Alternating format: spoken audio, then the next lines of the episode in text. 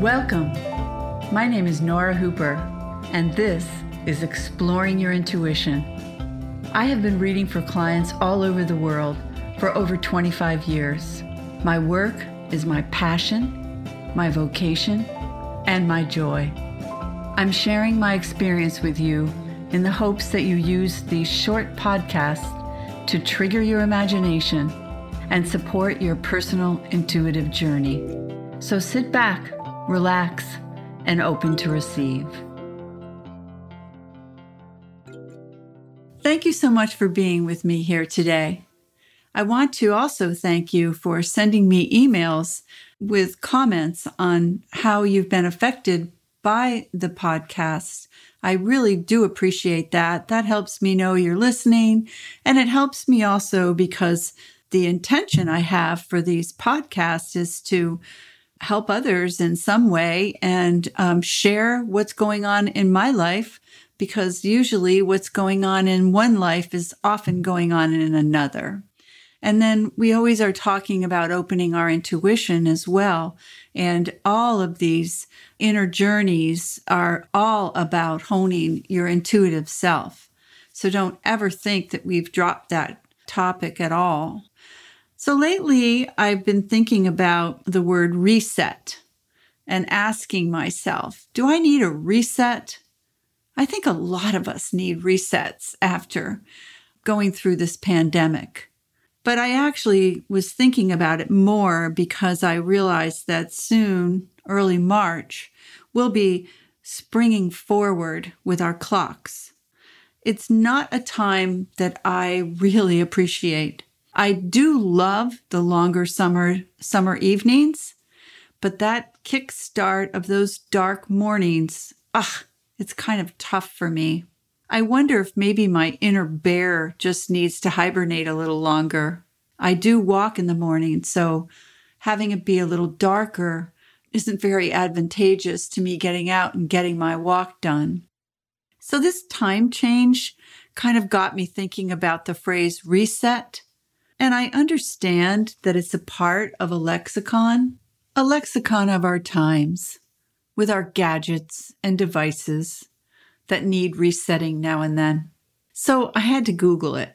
And so what Google said was it's about electronics and it's cause a binary device to enter the state representing numeral zero.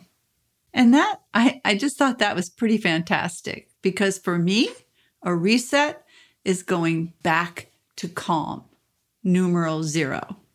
As you know, it's not only our electronics that need resetting, we as individuals need a reset as well.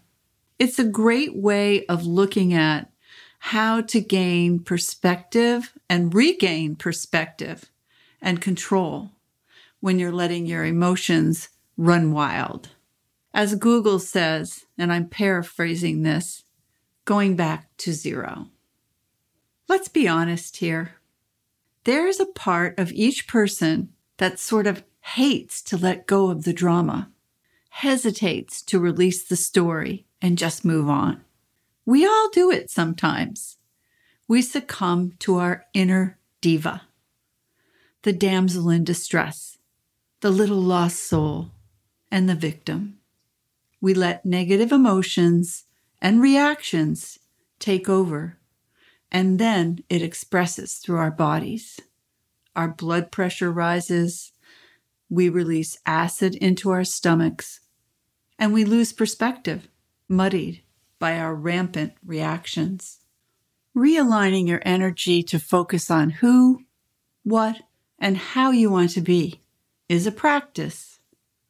It takes time it takes giving yourself a second or two to realign and refocus. I've used the reset tool a lot. Along with a good deep breath, it enables me to take a second or two and prioritize and ground. When I take a deep breath, I'm telling myself to reset. I'm also requesting that I step back while moving forward. That sounds crazy, doesn't it? Well, I guess it is a bit. I step back from my emotional response to an event, a conversation, an irritation, a moment in time, and I move forward into that next moment, into the now. It's almost as though the situation that caused the need to reset flows past me like a breeze. Here now, then gone. Don't assume that I'm suggesting that it's never appropriate to be unhappy or to be responsive to an environmental stimulus or to be upset. I'm not saying that. Very few people on the planet maintain an inner peace 100% of the time. But by taking a moment to reset, we can create more inner peace.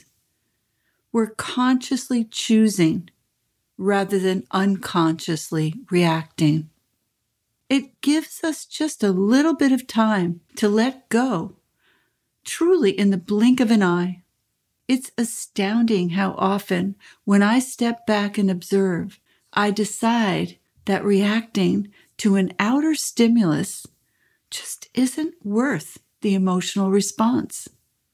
I can say, no, I'm not carrying this energetic emotional response any further.